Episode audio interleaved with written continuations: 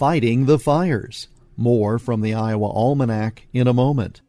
Take your soybean acres to new heights with an Iowa Soybean Association farmer membership powered by the Soy Checkoff. Engage in farmer focused research, programs, and timely information, enabling farmers and the industry to flourish. Activate or confirm your membership before August 31st for a chance to win one of many unique prizes, including a drone. Go to iasoybeans.com and use promo code DRONE2. The Iowa Soybean Association, driven to deliver for Iowa's 40,000 soybean farmers.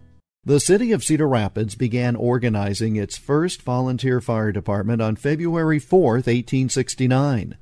Less than a month later, the city's first steamer engine and 500 feet of hose arrived, costing $6,000. The city's volunteer effort continued for 24 years before the first paid fire chief was hired. L.M. Ayers served in that position for four years. At the time, the city's loosely organized fire equipment consisted of nine two wheeled carts, one four wheeled cart, two large hook and ladder trucks, and one supply wagon. On June 23, 1894, the Cedar Rapids Fire Department became a paid department with professional firefighters. The city would now be covered by a unified fire department rather than a collection of individual volunteer companies. Prior to the unification, individual volunteer companies would actually compete with one another to get to a fire first and put it out. The first central fire station in the city was on 2nd Street East, near the Granby Building. A new station was built five years later, and the first motorized fire apparatus came in 1912. The department joined the International Association of Firefighters in early 1918.